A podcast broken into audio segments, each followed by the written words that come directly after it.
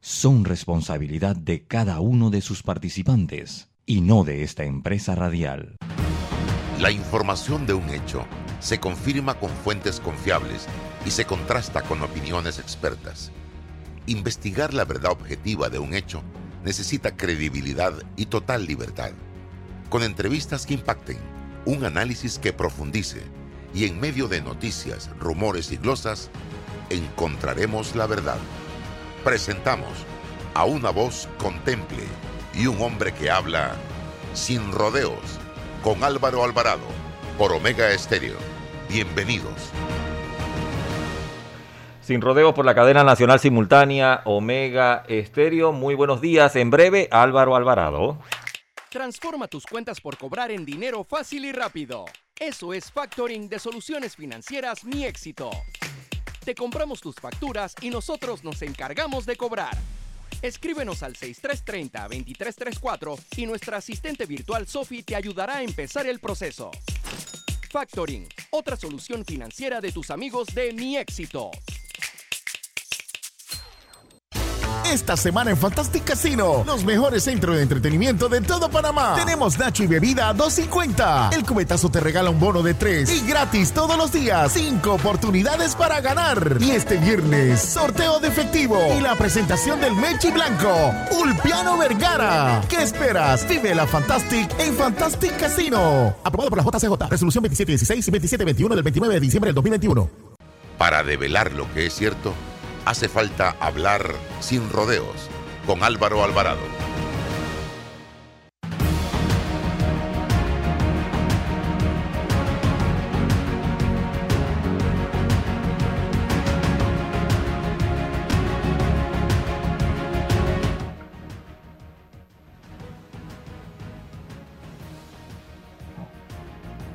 Tengan todos muy buenos días, bienvenidos a este su programa Sin rodeos a través eh, de Omega Estéreo y también a través de nuestras eh, redes sociales de Facebook, Instagram, Twitter, YouTube, TikTok, fanpage, todas estas plataformas al servicio de la información.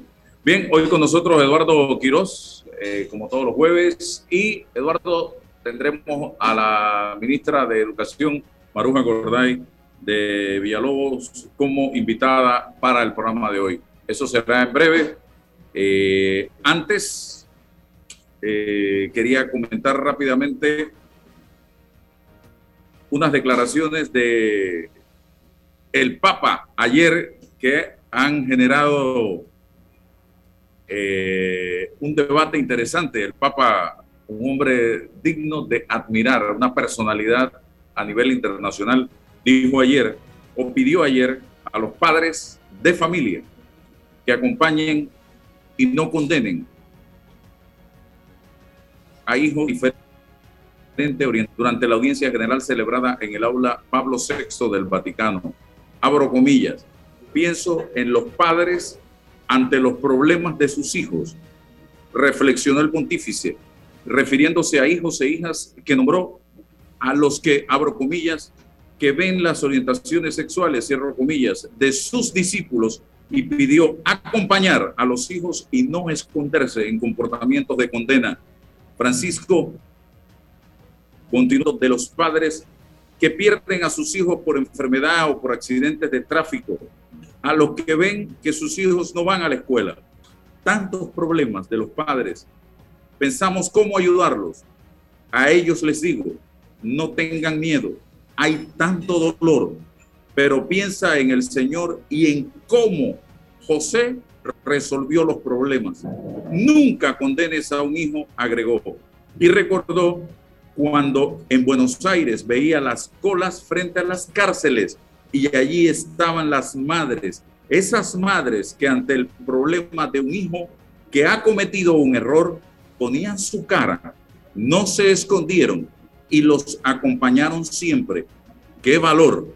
Dice el Papa Francisco. Siempre ha condenado Francisco el rechazo en las familias a los hijos gay y a su regreso de un viaje a Irlanda en agosto del 2018, cuando los periodistas le preguntaron en el avión qué le diría a los padres de un hijo homosexual, Francisco respondió, ignorar al hijo o la hija con tendencias homosexuales sería una falta de maternidad y paternidad. Eres mi hijo o mi hija, como eres. Cierra la nota periodística que fue noticia ayer y esta la tomé de F, estimados amigos. Y qué profundo, porque eh, eh, Eduardo, si uno de los pilares de la religión solo es el mandamiento aquel que habla de amar al prójimo. Y la gran pregunta que yo me hago a ti, que te hago a ti, padre de familia, en esta coyuntura, tienes un hijo que se enfrenta a una situación de esta naturaleza, ¿le vas a dar la espalda? ¿Lo vas a tirar a la calle? ¿Lo vas a abandonar? Recordemos que la Biblia habla de castigar el pecado, pero Jesús albergó y abrigó y abrazó a los pecadores, precisamente porque él decía, en el fondo, que él vino a trabajar, a curar a los enfermos, pero no los enfermos de un dolor de cabeza o un dolor de oído o de COVID, no, a los enfermos del pecado. ¿Por qué? Porque su trabajo iba en, ese, en esa dirección a nivel espiritual y jamás rechazó a una prostituta, a un hombre de la calle, a un leproso, a nadie, porque siempre los abrigó, los abrazó, siempre los apoyó. Y hablar de rechazar, de condenar, de juzgar, esa no era la misión de Jesús. Y por eso me gustó lo que decía, ese, ese es el pensamiento de un gran pastor de la iglesia y de un gran transformador de la iglesia como lo es el Papa Francisco, que todavía tiene grandes retos por delante. Eduardo. Claro, buenos días Álvaro y a toda la audiencia. Sin duda alguna, el valor, digamos, de, del papado, el valor de, quienes orientan desde cualquier orientación religiosa, es poder servir de autoridad moral, de autoridad orientadora. Y he visto que por parte de, Francisco hay un interés particular, incluso creo que la Iglesia ha determinado el año 2022 como año de, la familia, de la paternidad, y ha estado recurrentemente planteando el tema de la, de la paternidad de la maternidad. Eh, me parece que posicionando puntos complejos de la, de la, actualidad, puntos complejos que nuestra sociedad vive, eh, no hay manual para ser padre, eso uno se arriesga y bueno, y después en el camino va construyendo, pero escuchar voces como autorizadas como esta, en la que ante situaciones complejas que pueden vivir la familia, eh, diga, hay que poner la caridad y la empatía por delante de cualquier cosa, hay que estar allí siempre eh, es un poco lo que uno va descubriendo en el camino, ¿no? Son, son seres humanos independientes, son, son personas ah, por las que uno tiene una, un amor infinito, pero al mismo tiempo van construyendo sus realidades y van encontrando sus verdades y el padre la madre tienen que estar allí ah, para acompañar en ese proceso eh, de crecimiento, de madurez. Y luego, como decían nuestros padres y hoy en día nos toca a nosotros también validar, ¿no? Y nunca se deja de ser padre, ¿no? No importa qué edad se tenga, uno siempre está allí eh, atento y pendiente. Y por supuesto, ante situaciones complejas, creo que, en ese caso Francisco está poniendo eh, los puntos sobre las IES, ¿no? Por ejemplo, como el, tema de, los gays o el tema de cualquier otra situación que enfrenten los hijos de dificultad, eh, la cercanía y el amor, pues es la guía que debe orientar interesante y seguir valorando ese trabajo de Francisco. Eh, hoy sale en los medios que tuvo un problema, no pudo saludar a los feligreses producto de su lesión en la rodilla y esperemos que ya pásamelo, pues. se siga, se recupere de esta situación que él decía que son cosas de viejo. Francisco tiene más de 80 años, así que eh, puede estar... es, una realidad es una realidad que se enfrenta ante algo que nosotros perdemos de vista y es que a un personaje de ese nivel lo vemos eh, ocasionalmente, pero tiene una agenda altamente exigente. Eh, y eso es algo, bueno, creo que está ya la ministra de, Educación, pero es algo que, la, que las autoridades eh, sufren y viven y que a veces los ciudadanos no nos, no nos hacemos conscientes de eso, ¿no? Que tienen un, alto nivel de responsabilidad que incluso desde el punto de vista físico les exige eh, limitaciones y, y compromisos, amén del cumplimiento de las responsabilidades familiares. Definitivamente. Bueno, vamos eh, con la ministra de Educación, que ya está con nosotros aquí para cumplir eh, una interesante conversación que vamos a tener con ella sobre la situación escolar. Estamos en vísperas del inicio del año escolar 2022, después de dos años prácticamente de estar eh, frente a una computadora y no presencialmente, señora ministra, mucha gente no ha razonado del el impacto, no solo, eso lo hablamos ahora, en materia de el aprendizaje, de las materias específicamente, sino el impacto, diríamos, emocional, principalmente en los muchachos que están en los tres primeros eh, grados de educación a nivel, yo le llamo todavía, estoy en esa época primaria. Ministra, hablemos de ese impacto, de ese golpe en estos chicos, en el tema de socializar, en el tema emocional. Bienvenida. Sí, buenos días, bienvenidas, gracias por esta oportunidad de estar en este programa. ¿Cómo se siente? ¿Cómo sigue? ¿Cómo sigue?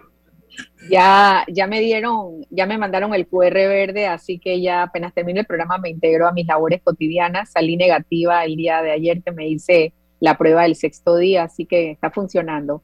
Definitivamente que, las vacunas cambian la diferencia en, este tema de la evolución. A mí me dio antes de vacunas y me dio ahora con vacunas. Ay, ay, ay. Bueno, está bien, gracias a Dios. Sí, sí, muchas gracias por la pregunta. Mire, eh, lo que ustedes hablaban lo estamos observando inclusive en los indicadores de nuestro programa de recuperación académica. Primero, eh, cuando nosotros iniciamos el periodo semipresencial, usted iba a las escuelas y podíamos observar a los niños de tercer grado, primero, segundo y tercero, no con esa dinámica que uno ve regularmente en una escuela de primaria. Incluso los niños de segundo grado estaban en, como cuando tú vas el primer día de clase. Entonces, eh, como tú muy bien lo decías, todo este tema eh, socioemocional y el tema eh, psicoeducativo va a tener un impacto para la cual nosotros tenemos que trabajar. Por el otro lado, nosotros hemos visto el resultado de esto con la gran cantidad de estudiantes, y, yo sí quiero porque hemos estado revisando estadísticas, la gran cantidad de estudiantes que están en recuperación, pero el fenómeno es, o el hallazgo sería, que los estudiantes de premedia, que me tocó verlos en San Miguelito, en Panamá Centro y en otras áreas del interior, prácticamente octavo y noveno grado fue donde más se dio la cantidad de estudiantes aplazados, inclusive en asignaturas del área humanística, no necesariamente matemática, ciencias, español.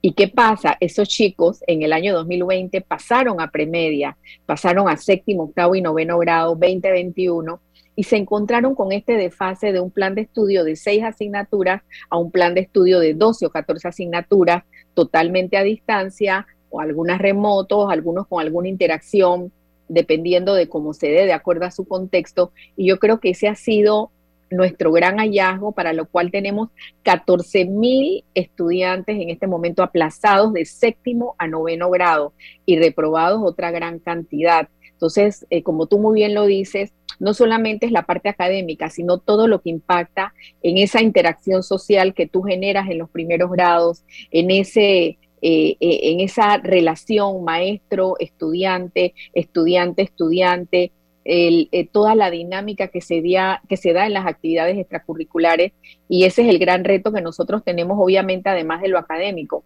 Por eso estamos hablando mucho del énfasis de todo lo que es el apoyo socioemocional, para lo cual tenemos ocho guías que ya aplicamos el año pasado y que en una forma sorprendente tuvimos más de 16 mil solicitudes de atención en el segmento del segundo trimestre donde los adolescentes y chicos más grandes presentaban muchos síntomas de temas de depresión, de, temas incluso anímicos, y los niños más chiquitos todo lo contrario, mucha hiperactividad o niños que no querían comer. Así que nosotros, por hablarle ya de sintomatologías de, temas emocionales, Así que nosotros estamos preparados para eso y definitivamente este es uno de las grandes, de los grandes recomendaciones que están dando inclusive el CDC y otras instituciones que están viendo esto, porque no solamente es la parte académica, sino que insisten en que hay que retomar el trabajo con la familia, que creo que es lo que hemos descuidado también, pensando en lo académico, en la conectividad, en la interacción, en la vinculación, y la familia tiene que estar presente dando estos apoyos, además de lo que se pudo haber vivido en familia en pandemia, duelos, eh, temas de, de pérdidas laborales, y todo lo que implica, inclusive la pérdida de la escuela, que se convierte también en un duelo para el estudiante. Interesante. Eduardo, ¿quieres aportar algo? Vamos al intercambio con la ministra. Sí, cómo no.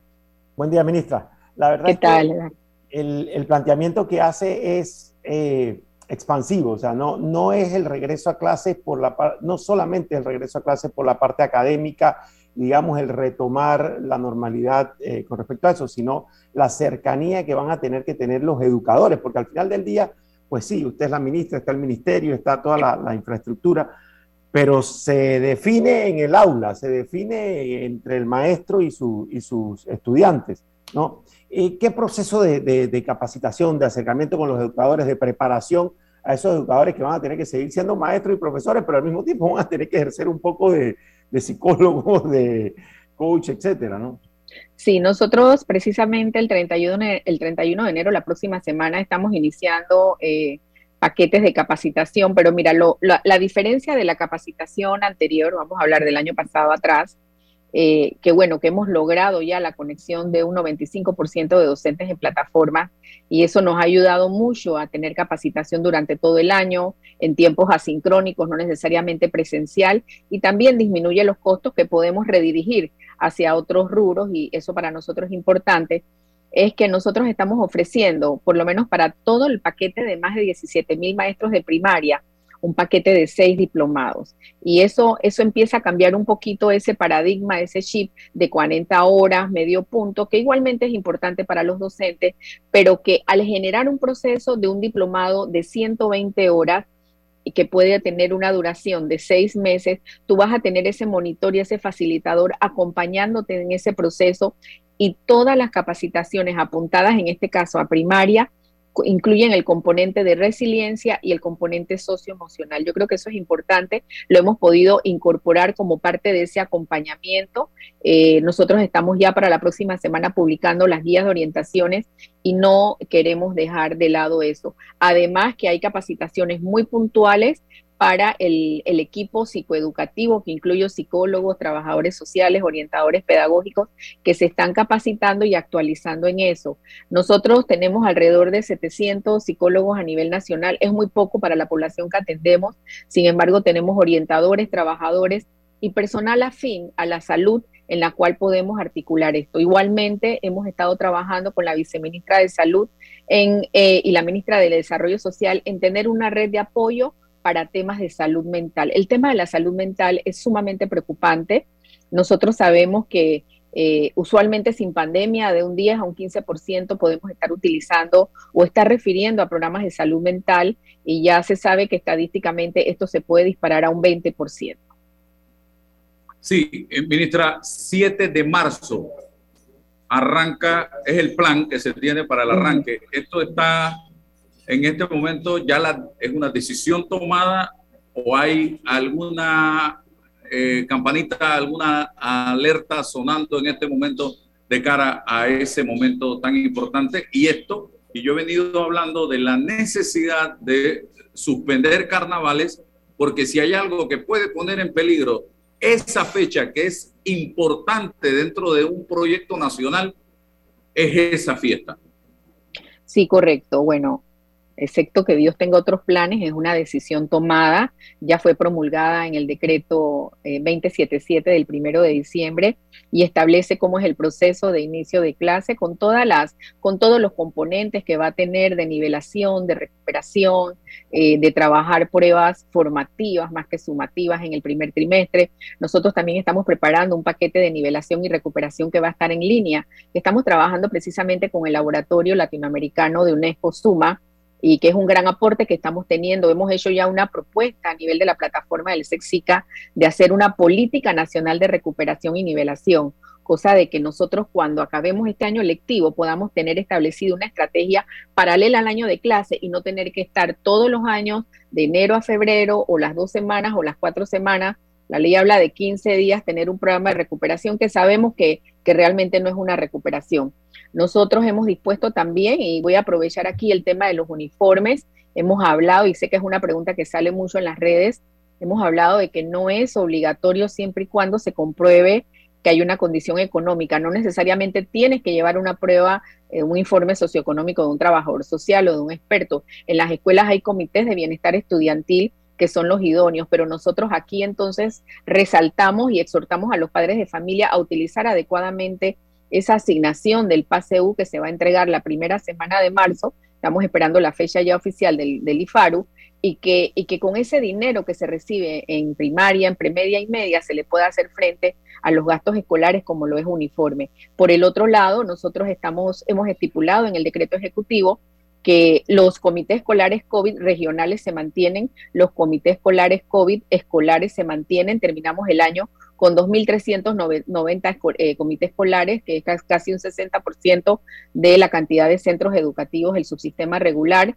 Eh, estamos haciendo la fuerza para llegar a un 100% porque es una disposición y se tiene que cumplir y establecer el sistema de vigilancia en las escuelas. Las escuelas retornan. Nosotros hemos tenido propuestas de dos o tres centros educativos que tienen más de 3.000 estudiantes y estamos evaluándola. Sin embargo, yo tengo que ser muy responsable y muy clara. Nosotros estamos viviendo sin distanciamiento desde hace más de casi tres meses en el país. ¿Por qué entonces ahora querer aplicar otras medidas para, poder, para volver a limitar la participación de todos los estudiantes.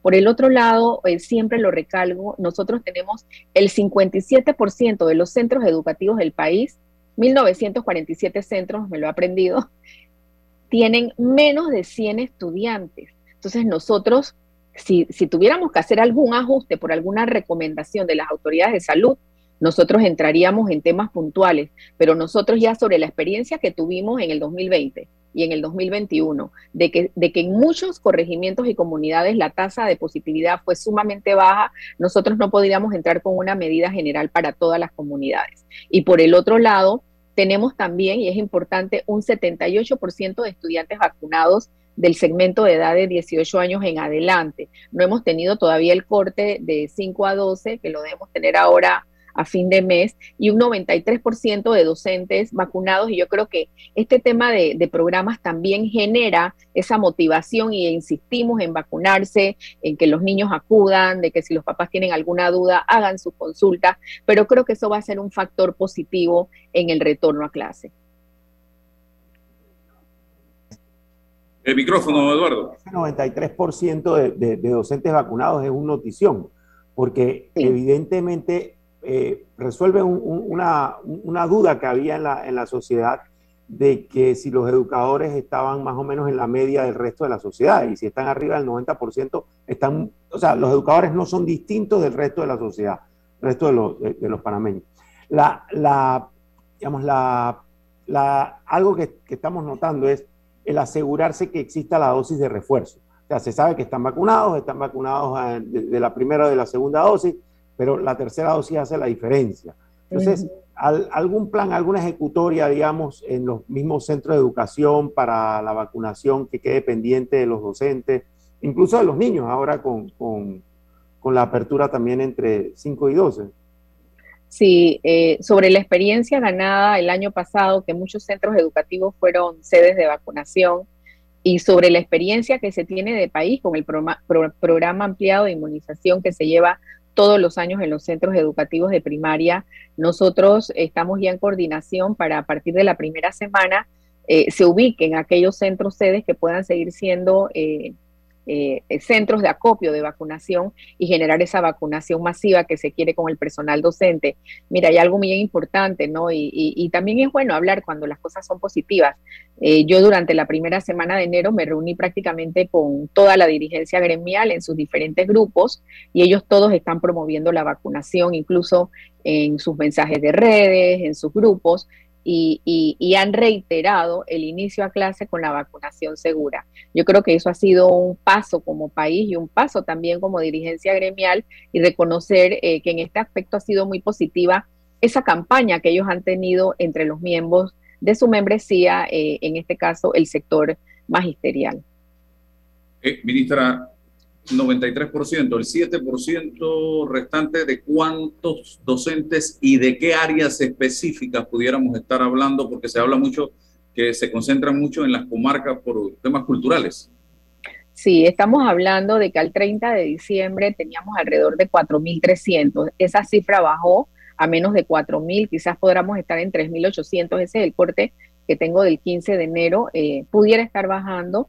Y el hallazgo eh, que nosotros pudimos identificar con este corte estadística que nos proporciona IGE es que eh, la mayoría se da en las áreas comarcales. En la comarca 9 nosotros tenemos una gran cantidad de docentes y también se observaba la poca eh, participación de estudiantes que acudieron a vacunarse. Terminamos el año lectivo prácticamente con un 6% de vacunación en la comarca, sin embargo, ha aumentado eh, esa posibilidad. La semana pasada se dio una reunión con personal del Ministerio de Educación, estuvo el secretario general, el viceministro de Infraestructura, con la Federación de Padres de Familia de la comarca 9 y obviamente había eh, mucha preocupación, diría yo la palabra, para vacunar a los niños menores de 12 años. Sin embargo, se les habló de, todo lo que implicaba, de cómo ha sido ese proceso también con otras vacunas y creo que en la medida que podamos tener ese acercamiento y tener esa capacidad de transmitir el mensaje correcto, se pudiera lograr. Sin embargo, eh, eso no es una restricción para que un niño vaya a clase, pero sí estamos promoviendo eh, la vacunación segura. Todo el mundo va a tener que ir con mascarilla a las aulas de clases, niños, maestros, profesores.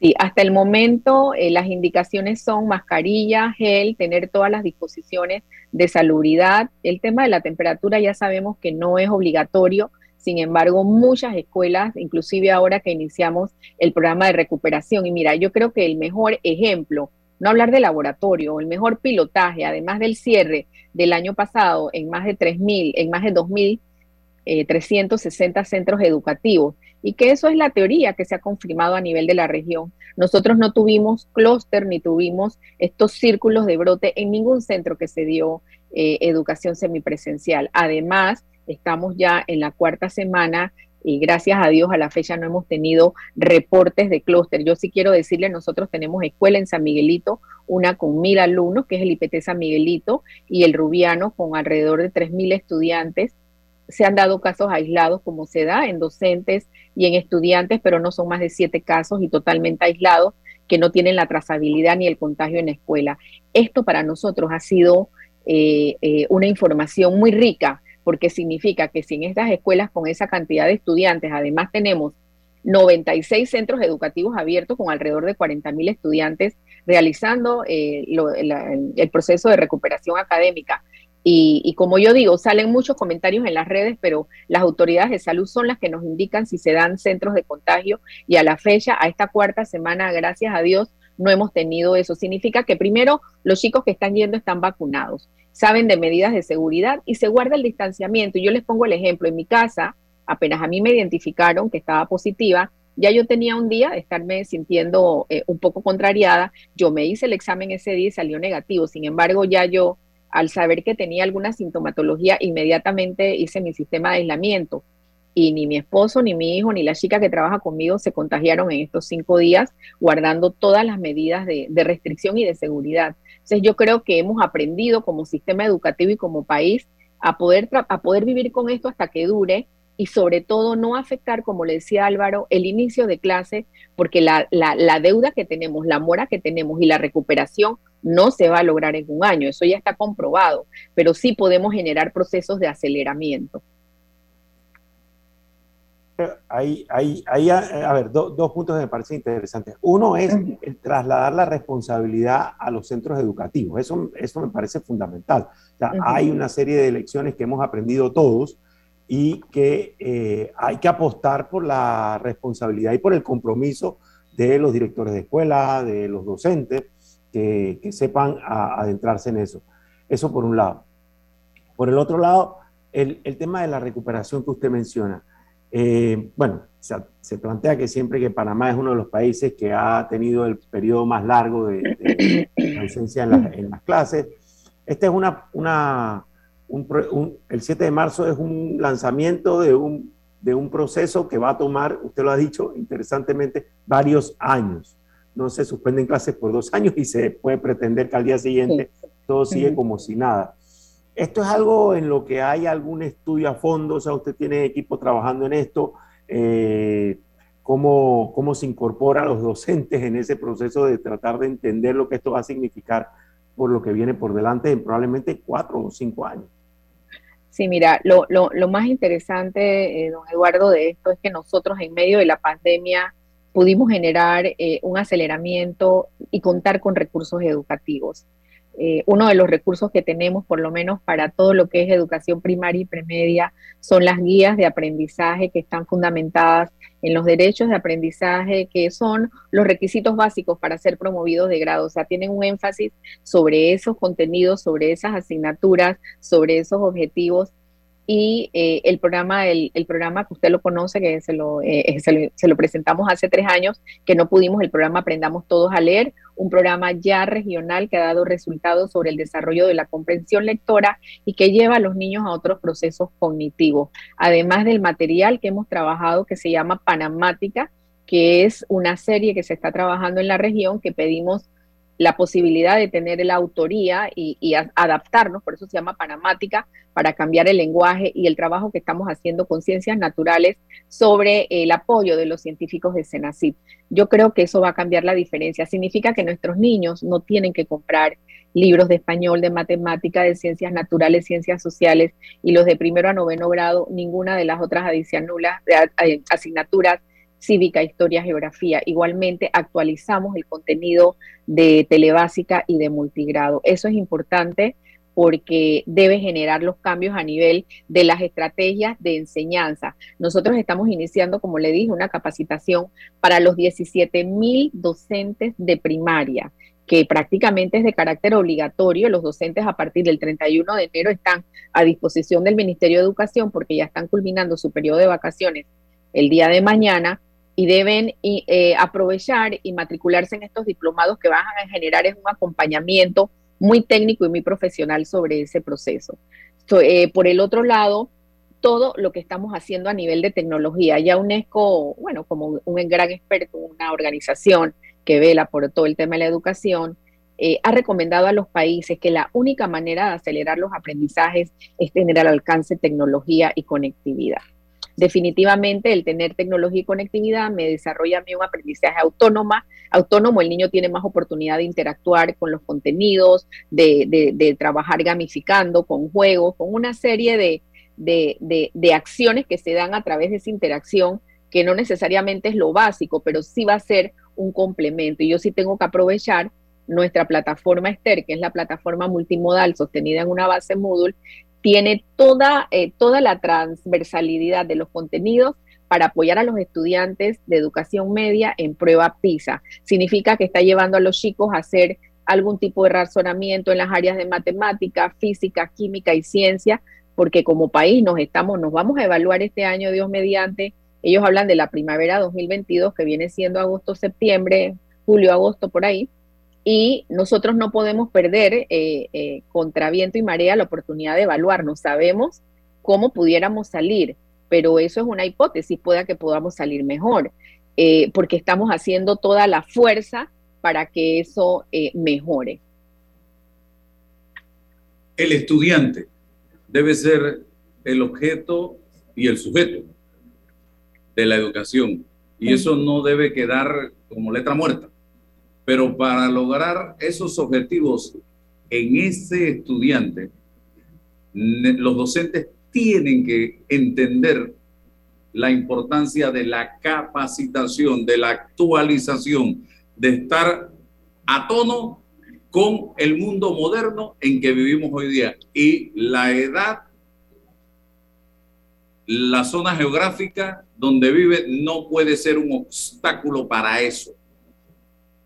Nosotros hoy, y lo tenemos que reconocer, tenemos grandes debilidades en materia educativa que vinieron a afectarse aún más, a profundizarse aún más con este tema de la pandemia que escapa de nuestro control porque es una situación a nivel mundial. Por lo tanto, hoy el docente debe estar sediento de capacitación y de actualización, así como el médico va a capacitarse dos, tres, cuatro veces al año en distintos lugares del mundo, aquí localmente, los arquitectos, los ingenieros, los periodistas, el docente tiene que entender que esto tiene que hacerlo de manera permanente y de manera correcta, porque no es capacitarse buscando diplomas o comprando diplomas falsos, que es otra situación que es vergonzosa, viniendo principalmente de un docente, señora ministra.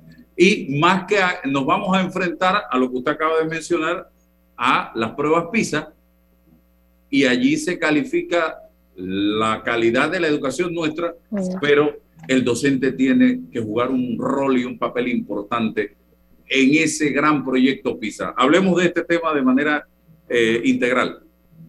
Sí, bueno, eh, es importante resaltar la, el resultado del año 2018. Eh, hablaba de dos, dos hallazgos importantes. Primero que todo, el hallazgo matemática de que cuatro de cada cinco estudiantes no logró el nivel mínimo de desempeño. Eh, en el área de matemática. Nosotros estamos preparando eh, una serie de capacitaciones que ya están en línea y lo que hemos procurado es que quede en tiempos asincrónicos, o sea, que puedas capacitarte. Pero mira, eh, eso es importante definitivamente, generar las competencias, generar la interacción, pero nosotros estamos también apelando al rol del director. El director es el supervisor inmediato en un centro educativo.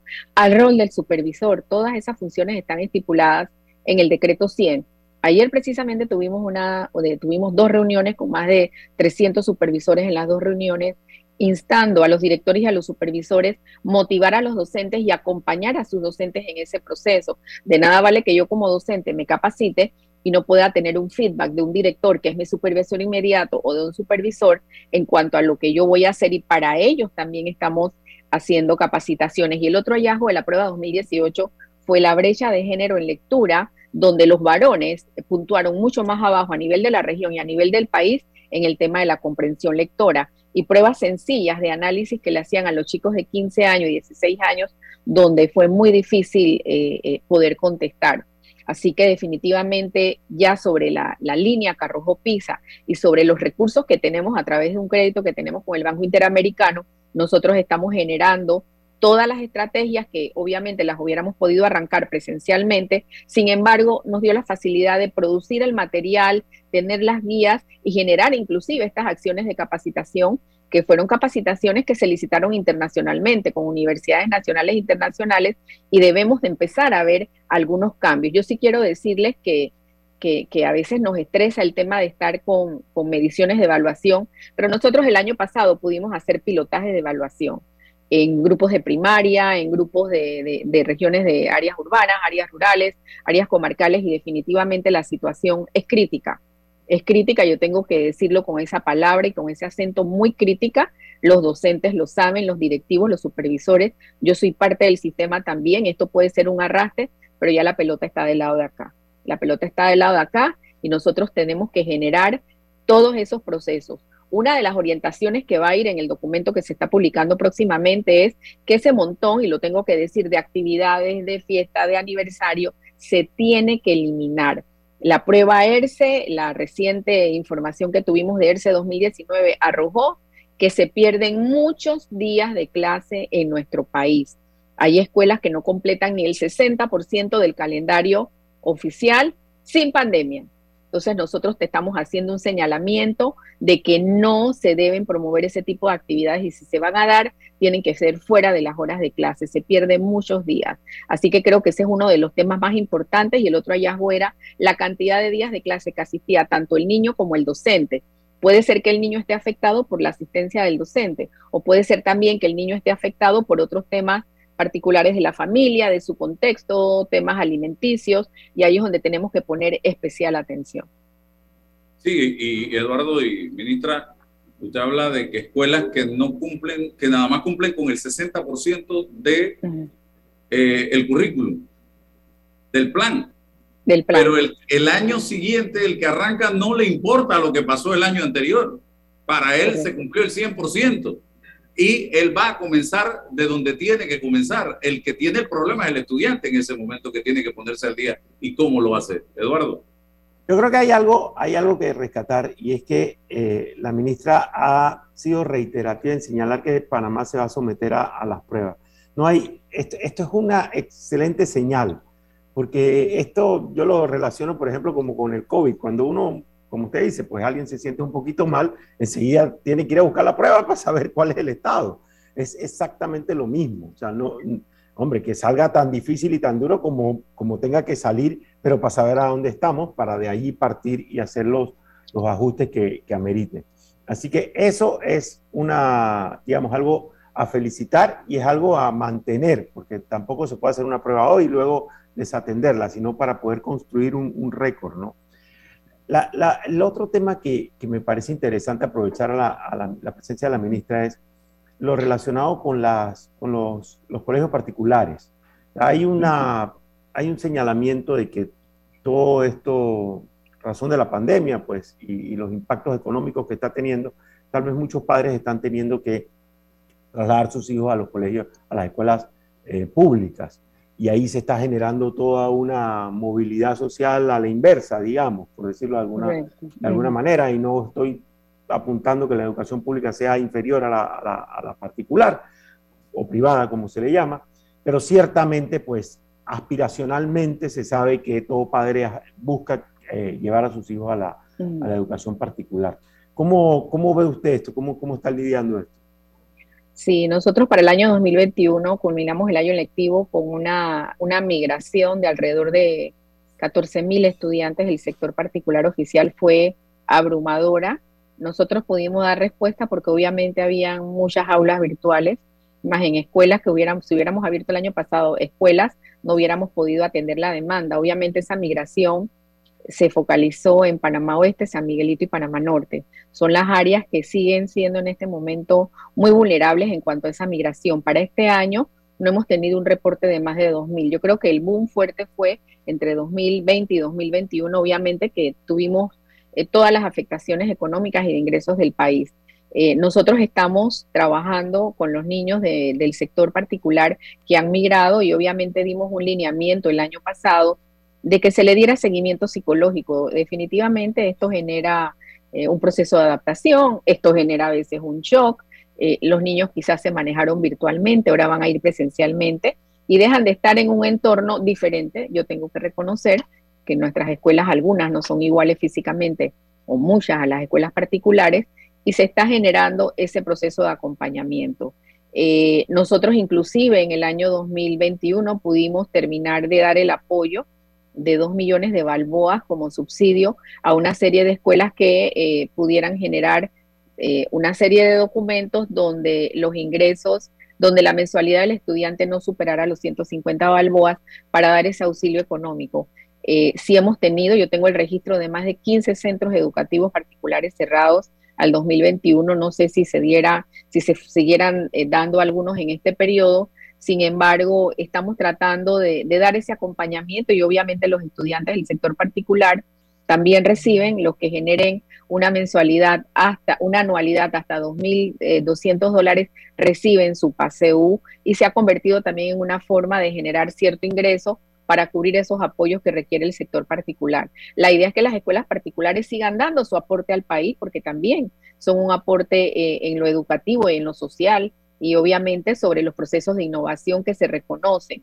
Sin embargo, eh, estaríamos pendientes a ver cómo, cómo se va dando, porque la matrícula de nosotros, aunque ya hubiera cerrado, se sigue dando el proceso todo el primer trimestre, porque los niños no se pueden quedar en casa esperando que se arregle una situación económica o que se consiga un cupo. Entonces estamos eh, pendientes de ver eso, pero estas son nuestras tres regiones educativas donde tenemos una gran demanda de estudiantes el tema del nombramiento de los docentes. Vamos a estar preparados para arrancar el año. Este siempre ha sido un tema. Cada vez que iniciamos el año escolar, eso cómo lo va a enfrentar la ministra y el ministerio. El otro eh, tema, entonces estamos hablando de 14 mil el 2021 más 2 mil el 2022, 16 mil estudiantes aproximadamente que migraron del sector privado al sector público no se ha dado a la inversa ninguna estadística.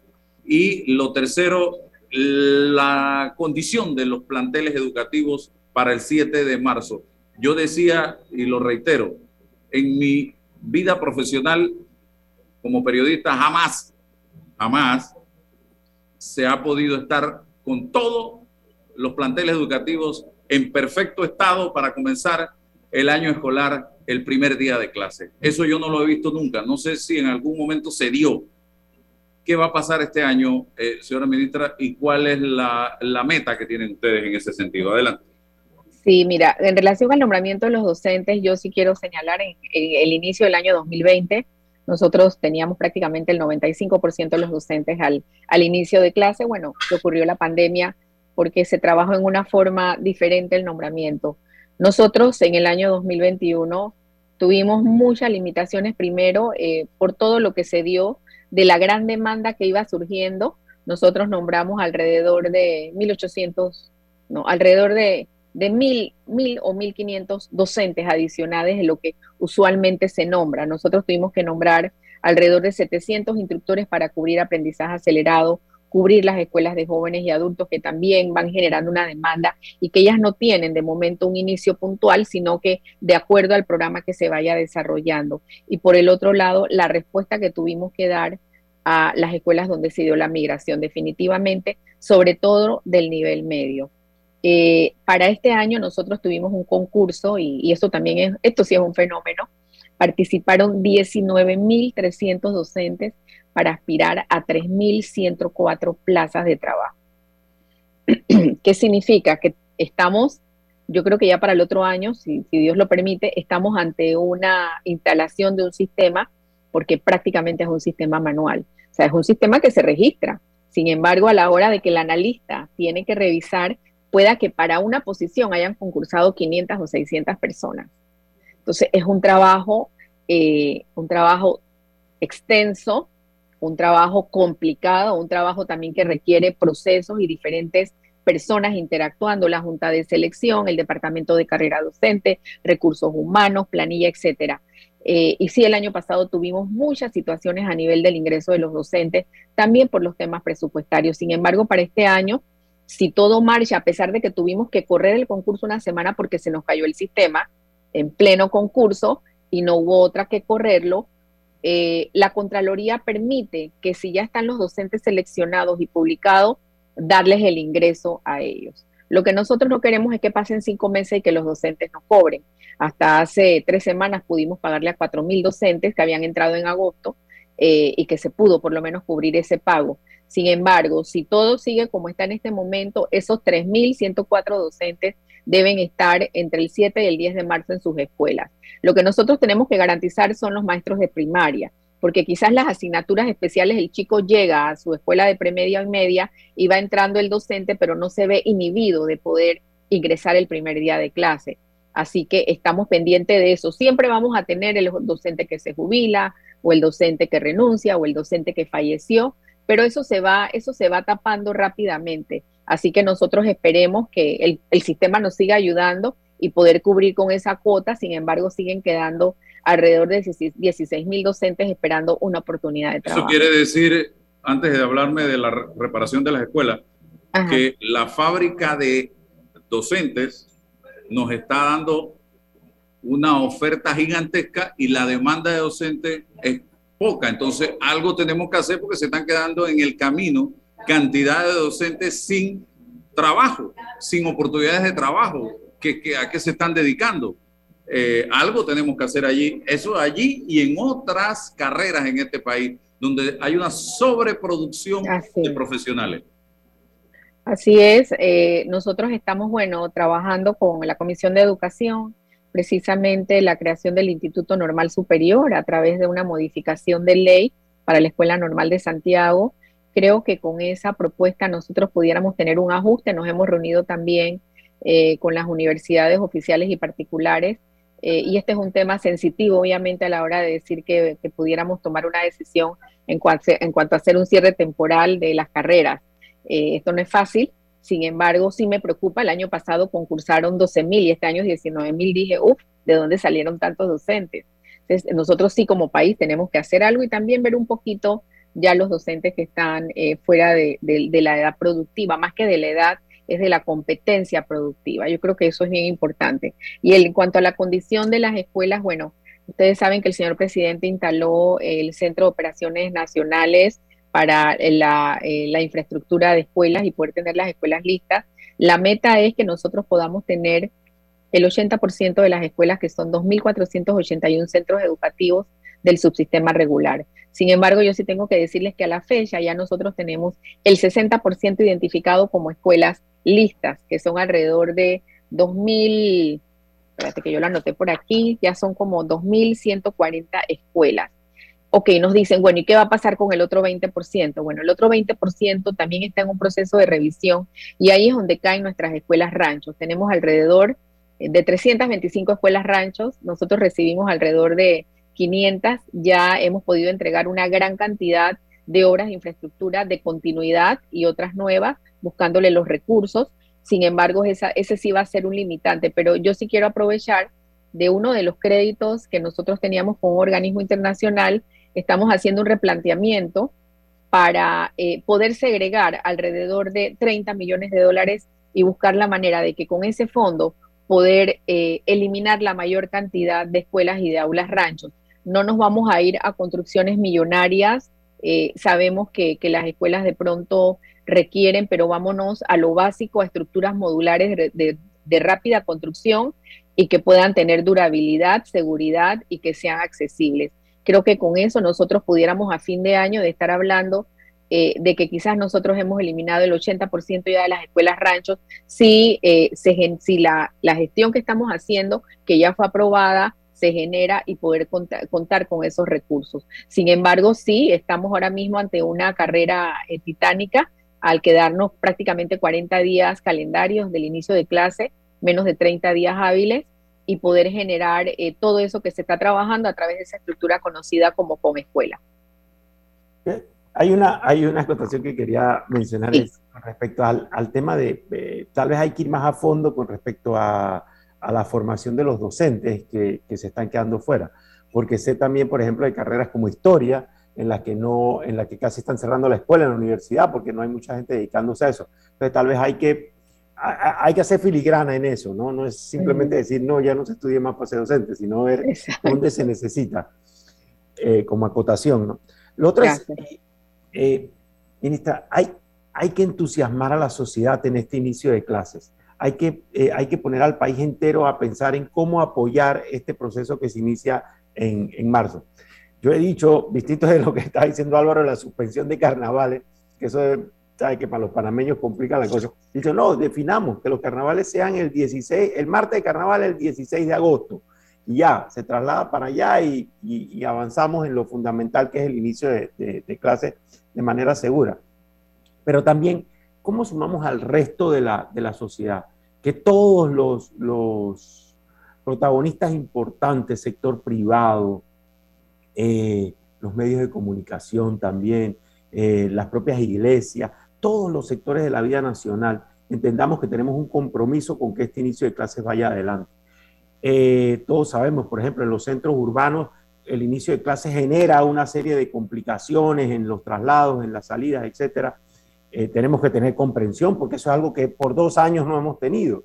Entonces, hay todo, eso es tal vez lo menor, todo lo demás implica el comprender que va a haber todo esto, eh, situaciones en las que ah, se cierra tal centro porque hubo tres casos y se genera ciertas preocupaciones. ¿Cómo involucrar, cómo hacer esa docencia para involucrar a la sociedad en respaldo a este proceso que se inicia en marzo.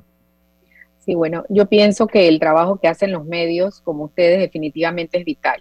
Eh, tener esa conciencia de país y como ciudadano, independientemente eh, de dónde estés o de que si tienes niños en escuela, de la importancia que es la educación para un país y para, yo digo, ¿no? Para nuestras estadísticas, que a la hora de la hora las estadísticas son rostros de niños y niñas que va a depender de los que estamos en este momento tomando decisiones o estamos interactuando ante una pandemia, está dependiendo su futuro, su vida y su movilidad social.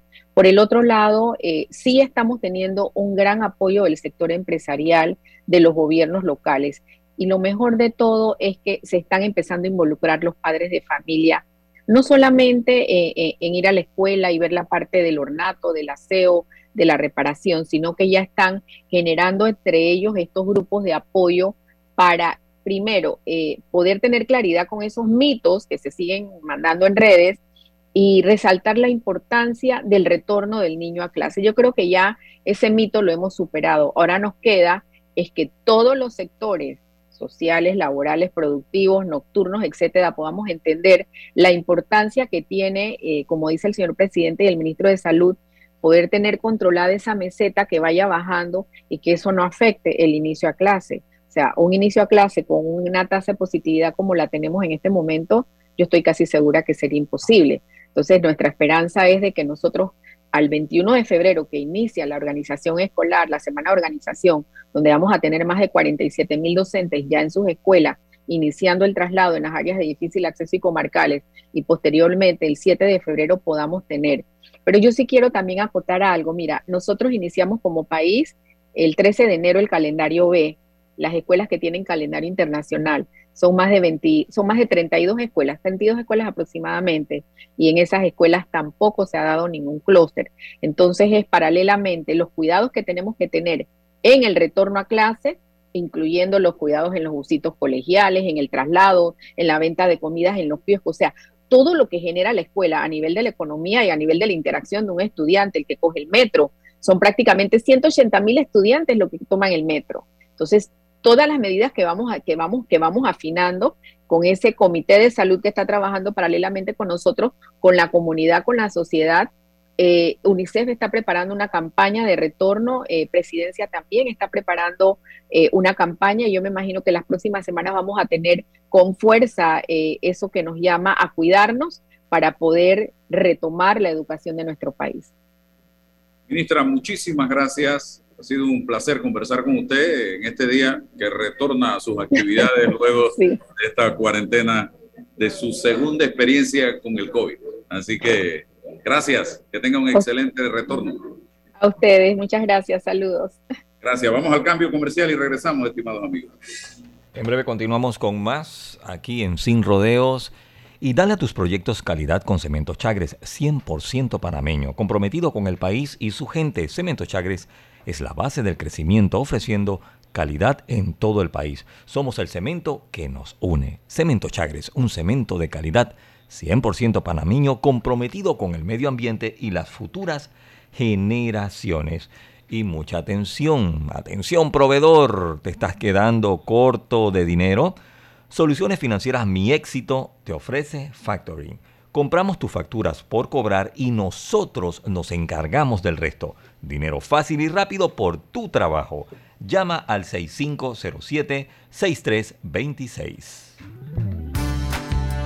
Mamá, iba a abrir mi chocolate antes de llegar a la estación del metro, pero mejor me espero porque no se permite consumir alimentos ni bebidas en las instalaciones. Claro, eso mantiene todo más limpio y bonito. Me encanta pasear en el metro de Panamá.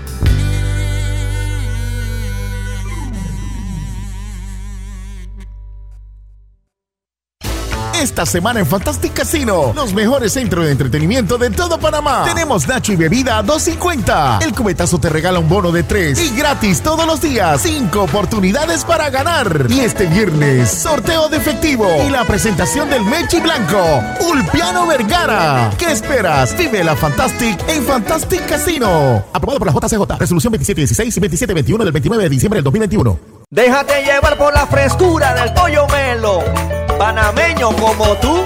Déjate llevar con la frescura del pollo melo. Variedad y calidad. Melo. Frescura de altos estándares. la calidad es una promesa. Para llevarte el pollo melo siempre fresco hasta tu mesa. Déjate llevar con la frescura del pollo melo. Por su sabor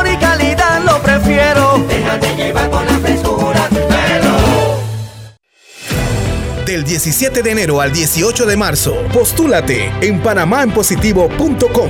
Tú podrás ser uno de los nominados este año en la gala presencial de este 2022. Recuerda, Panamá elige.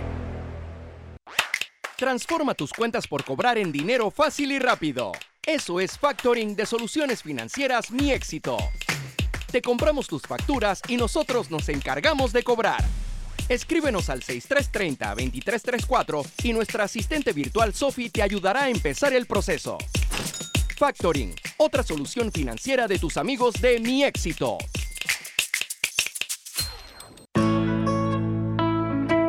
Amo a mi abuelita y a mi abuelito. Por eso cuando viajo en el metro siempre uso mi mascarilla y mi pantalla facial, porque cuidándome yo, los estoy cuidando a ellos.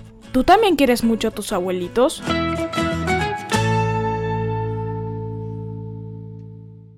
Bueno, me voy a comer con una estrella. Mmm. Espérate, ¿y tu esposa sabe? Claro, ella sabe que la estrella del sabor es American Star. Y por eso en la casa comemos delicioso.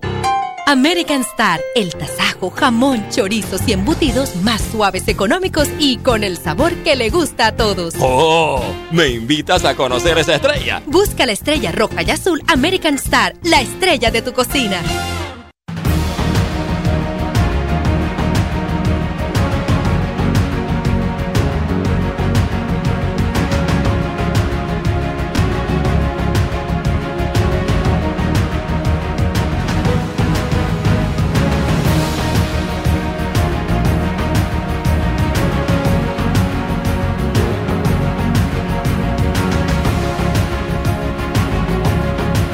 Definitivamente asumamos ese compromiso como país. Recuerden la promesa del presidente de hacer de la educación la estrella de su gobierno. Y le queda a este gobierno dos años y cinco meses de administración. Entonces, aprovechemos ese tiempo que queda de este gobierno para hacer las cosas de manera correcta, sacar la política de la educación, meterle el hombro y el cuerpo entero y que tengamos buenos resultados, por lo menos dejar la semilla sembrada para la próxima administración que venga y empezar ya a pensar en educación como Estado y no como gobierno con plancitos y libritos de cada cinco años. En la medida en que empecemos a ver la educación como un tema de Estado, en esa medida ustedes van a ver que vamos a obtener extraordinarios resultados. Así que eh, gracias Eduardo por estar con nosotros en el día de hoy. A todos los que nos han sintonizado, la entrevista va a quedar en nuestro canal de YouTube y en nuestras redes sociales para si quieren ver todos los elementos y los datos que nos ha suministrado hoy en Sin Rodeo por Omega Estéreo la ministra de Educación. Que tengan un extraordinario día. Hasta mañana. La información de un hecho se confirma con fuentes confiables y se contrasta con opiniones expertas. Investigar la verdad objetiva de un hecho necesita credibilidad y total libertad. Con entrevistas que impacten, un análisis que profundice y en medio de noticias, rumores y glosas, encontraremos la verdad. Presentamos